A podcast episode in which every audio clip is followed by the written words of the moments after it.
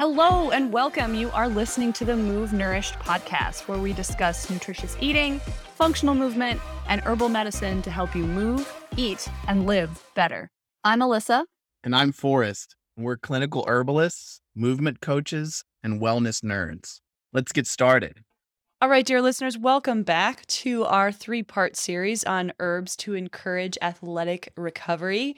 The last episode where we talked about this, we discussed nervine and muscular relaxants to help your body shift into a state of rest. So, just as a quick primer, the three pillars of recovery, as Forrest and I see it, are rest, resources, and resilience. So, go back and check out our episode on rest if you have not already. There's a lot of really practical and useful takeaways for that.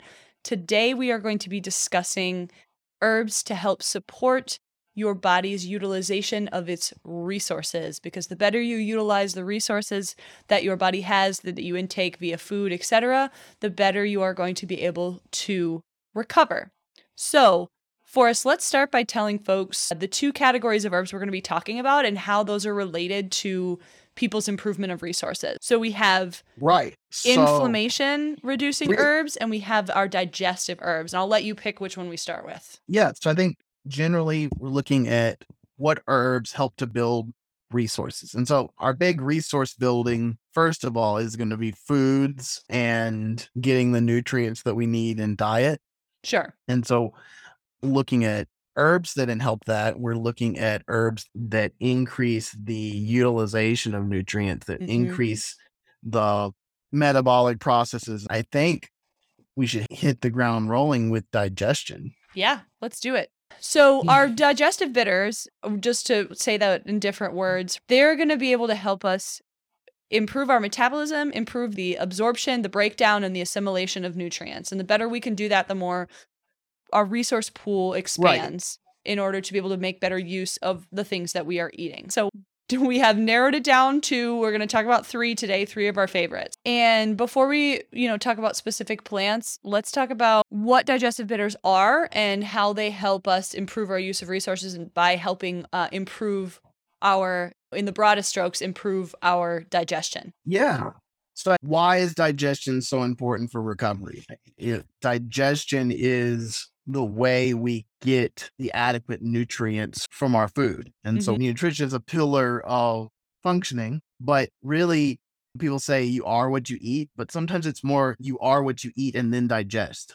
Right. You are what you absorb. And so having optimal digestion, one means you're getting the nutrients you need for optimal performance.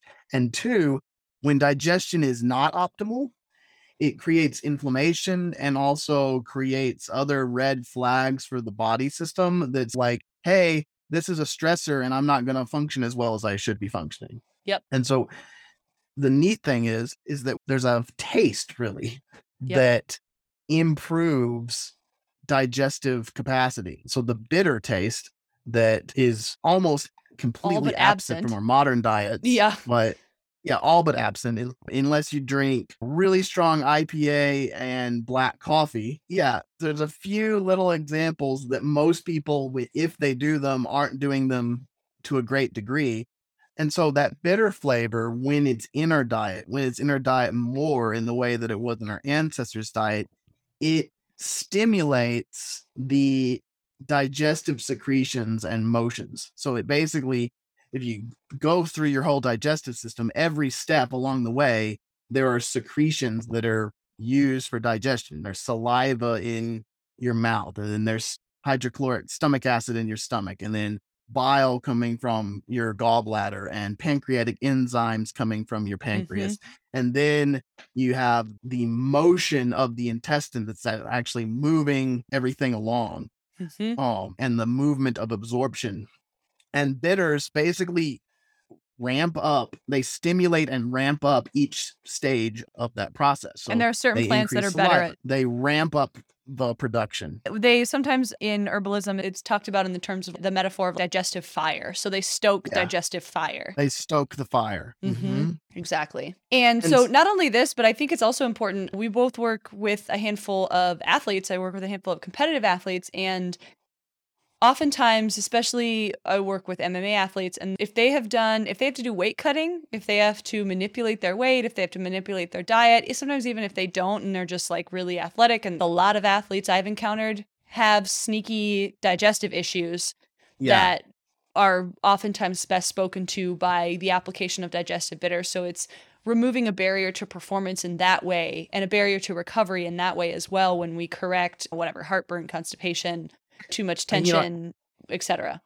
you know, I feel like digestion is becoming more and more recognized as this underlying factor in health and performance. And it's being recognized that sometimes you have digestive issues and you don't feel them as digestive issues or you don't feel like they're a big deal, but they actually then can sneakily affect your stress level, your performance level, your You other parts of your health, your sleep, even Mhm.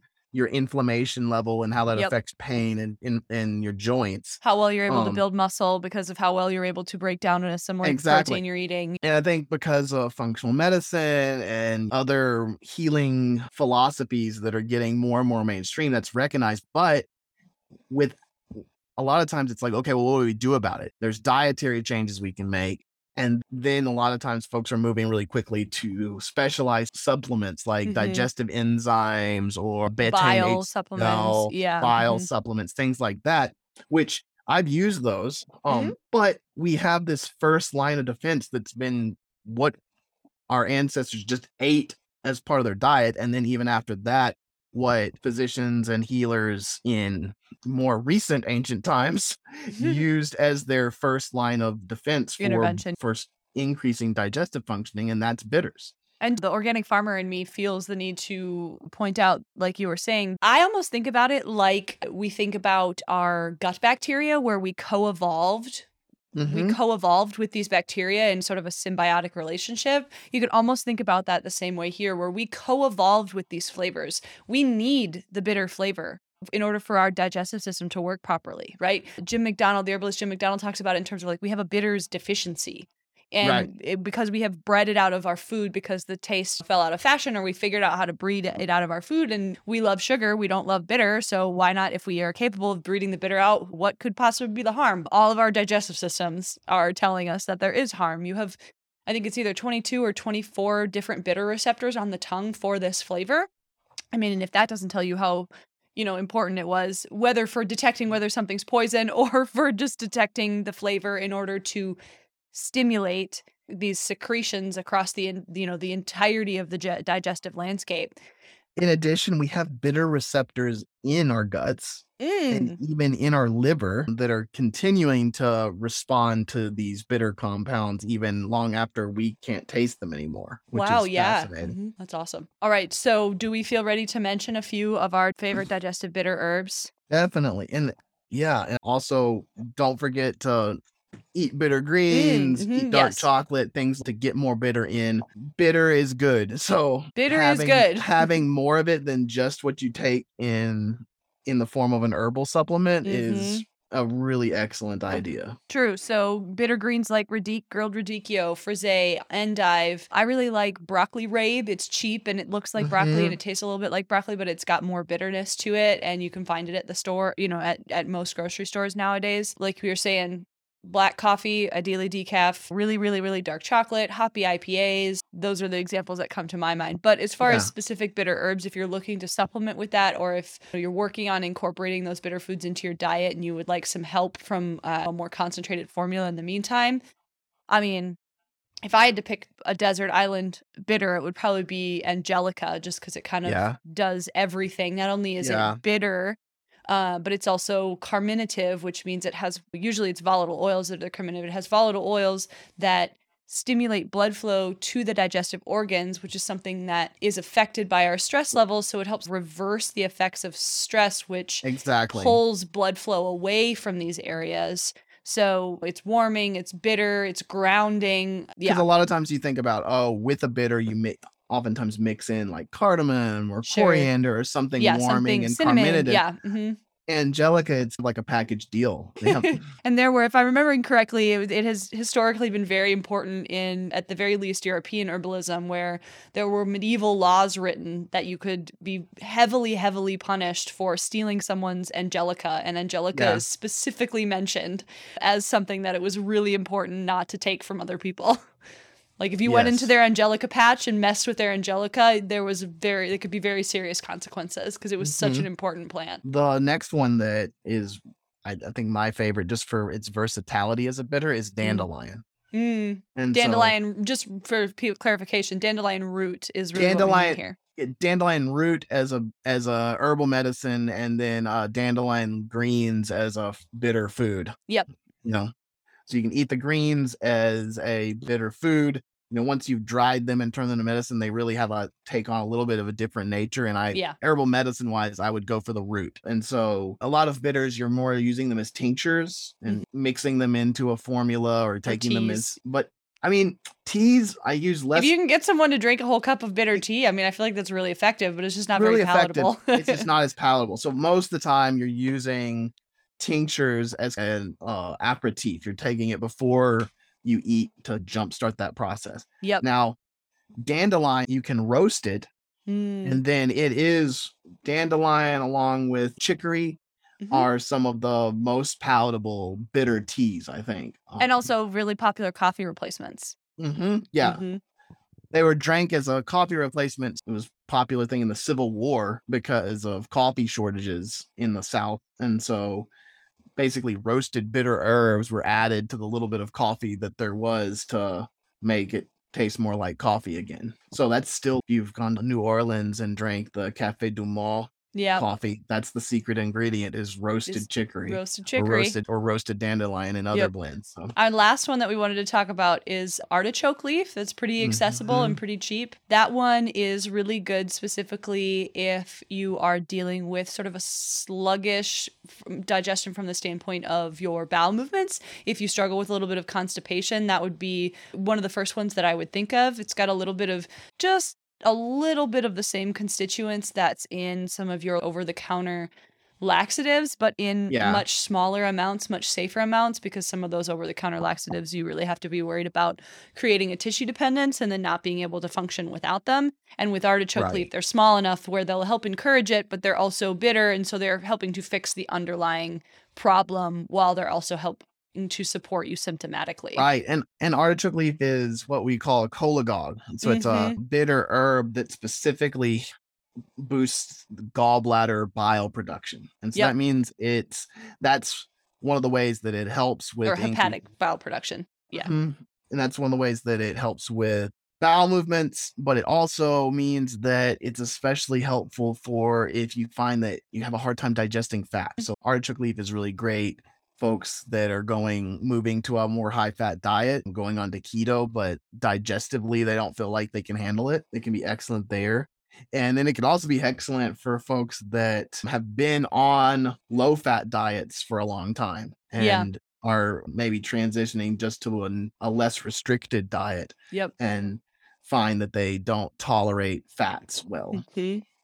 So those are our three of our favorites. But again, the category of, you know, anything, if it tastes bitter, it hits the mark here, right? In the broadest strokes, like if it tastes bitter, it's helping. So Yeah. we can get into the nuance and we can get into the like the most effective remedies and the most efficient remedies for certain things. But ultimately, at the end of the day, if it tastes bitter, it's, It's bitter. you're It's it's moving in the right direction. Yeah. And you can find a lot of digestive bitter formulas out there to try. The uh, Urban Moonshine is famous for their variety of bitter concoctions. And then you even have cocktail based bitters that Yeah. are still made with angelica and burdock and dandelion and hmm some of these same herbs and can still be used much the same way. Yeah. Should Yeah. we talk about pre- some prebiotic tonics briefly? Yes. So hmm So first of all, what's a prebiotic? Let's talk about what a prebiotic is. So prebiotics are foods that help to feed gut bacteria. So as Mhm. we've learned more and more about this amazing digestive system we have, we've figured out that in addition to having all of this amazing hardware ourselves that the digestive bitters are enhancing, we also co-evolved with gut bacteria that Right. help us digest our food. They take our food and turn it into all kinds of nutrients that we need. They make neurotransmitters for us. They do, we could do a whole cast on For sure. how important gut bacteria is, and maybe we will. But as we've learned more in modern times about gut bacteria and its importance, I, I think we're starting to recognize as herbalists a new category or a new old category of herbs, um, which is your prebiotic. Now, nobody called them prebiotics because people didn't really Understand recognize things in that way back. that yeah. sense. But in a lot of herbal traditions, in addition to bitters and carminatives, these starchy tonics were used. And so these are herbs that have a lot of polysaccharides, which are a starch that we don't digest. So basically, they go through our digestive system untouched until they reach our colon, where our bacteria devour them and break them down and turn them into things. And some of them are very general, and some of them, modern research is showing selectively feed different bacteria, which then those different bacteria can have different effects on our health. Um, Mhm. So it's really this whole new, new old category of herbs that, that we can think things like the Chinese Codonopsis. My favorite Western polysaccharide rich herb is Elecampane But then also foods. but yeah, but then Yeah. also food, foods as well. You think about our a lot of these things like Jerusalem artichokes and celery root and things like that. Turnips, all of these root vegetables that have unique starchy compositions where Mhm. they're you gotta think if you take a potato, which is primarily made of the kind of starch we can digest and absorb, which is why Yes. it became so popular. But then you start moving into well, what's the difference between that and these other root vegetables that a lot of them have a lot more starchy composition that has that's selective to certain bacteria that is less absorbable by us and more feeds more of our gut bacteria. And then you also even have in foods like oatmeal the prebiotic starchy starchy polysaccharides.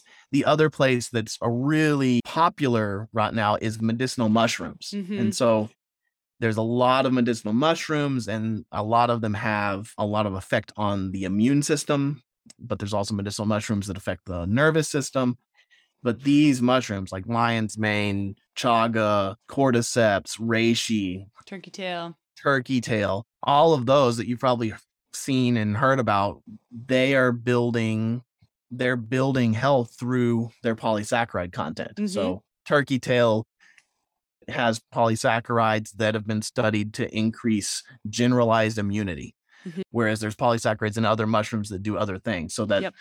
when you look at those mushroom broths and mushroom tonics and mud waters and all Mm, those yep. things we're looking at that from Mushroom a gut cocoa. perspective Mhm. Mhm. so yes.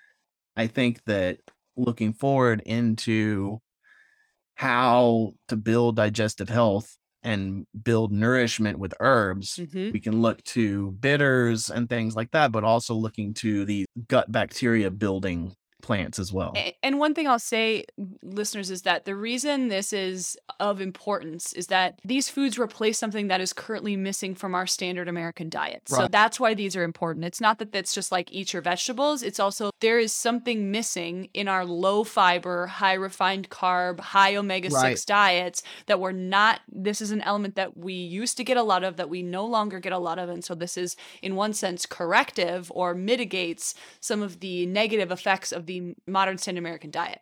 Right. It provides a resource that is it maybe biologically expected, but no longer provided by our standard diets. That's a good way of putting it. hmm All right. So, in the couple minutes that we have left, I wanted us to just touch on our inflammation moderating herbs and how our anti inflammatories help us out a little bit to make better use of our resources since we are talking about how to improve our usage of resources in Right. relation to how to improve our recovery. and, and kind of on the same theme of looking at these uh these resource building herbs a lot of them are herbs that were a part of our diet for a long time and so in traditional diets we ate a lot of polyphenol rich fruits like blueberries and blackberries we ate a lot of spices and things Mhm. that had a carminative effect on our digestive system, but also have a whole litany of inflammatory modulating hmm compounds. And those help to mitigate inflammation um, levels, whether those inflammations were just the general inflammation from activity, whether that was extra inflammation from an injury or something like that. Yep. In our modern life, we have a double whammy of inflammation. We've got less resources in our diet for mitigating inflammation than in the past.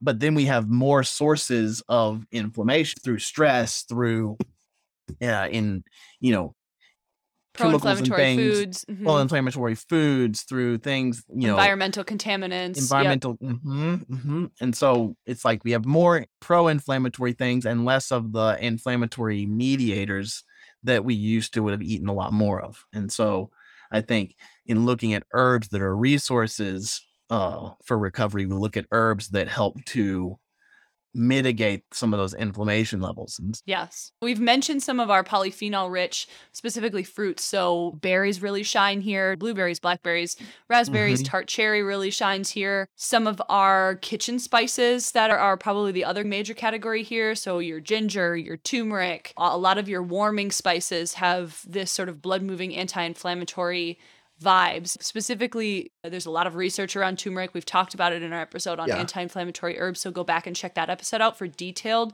explanations of some of our favorite herbal anti inflammatories. But just to list a few out here and talk briefly, right? Ginger, very warming, anti inflammatory. Turmeric is similar, warming, anti inflammatory. And these are things that we can be using oftentimes in big enough quantities in our food preparation that can make a quant you know a meaningful difference and you can achieve a therapeutic dose of turmeric through food Yeah. And I think it's really cool. Nature's provided us with a ton of warming spices that are inflammatory mediators, and then Mhm. also a bunch of cooling fruits Mhm. like tart cherry juice and blueberries and things like that that are more on the cooling side of things from a herbal energetic perspective that also work to mediate inflammation, mediate oxidative stress. So they act as antioxidants and things like that. yes absolutely So, in review, we're looking at herbal resources, which are really just adding back into some of those resources from our ancestral diets that increase our capacity for recovery, increasing our digestion with bitter foods and bitter herbs that stoke the digestive fire.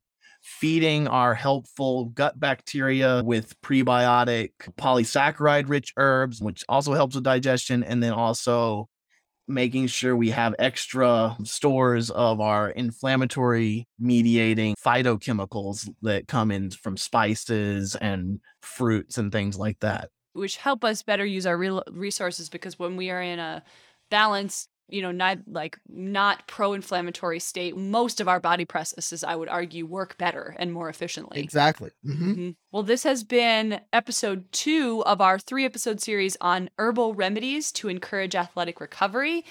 Like we said at the beginning, if you haven't checked out our episode on how to use herbs to improve the first pillar of athletic recovery, which is rest, go check that out. Today, we talked about herbs that we can use to improve our utilization of resources, which is the second R of recovery.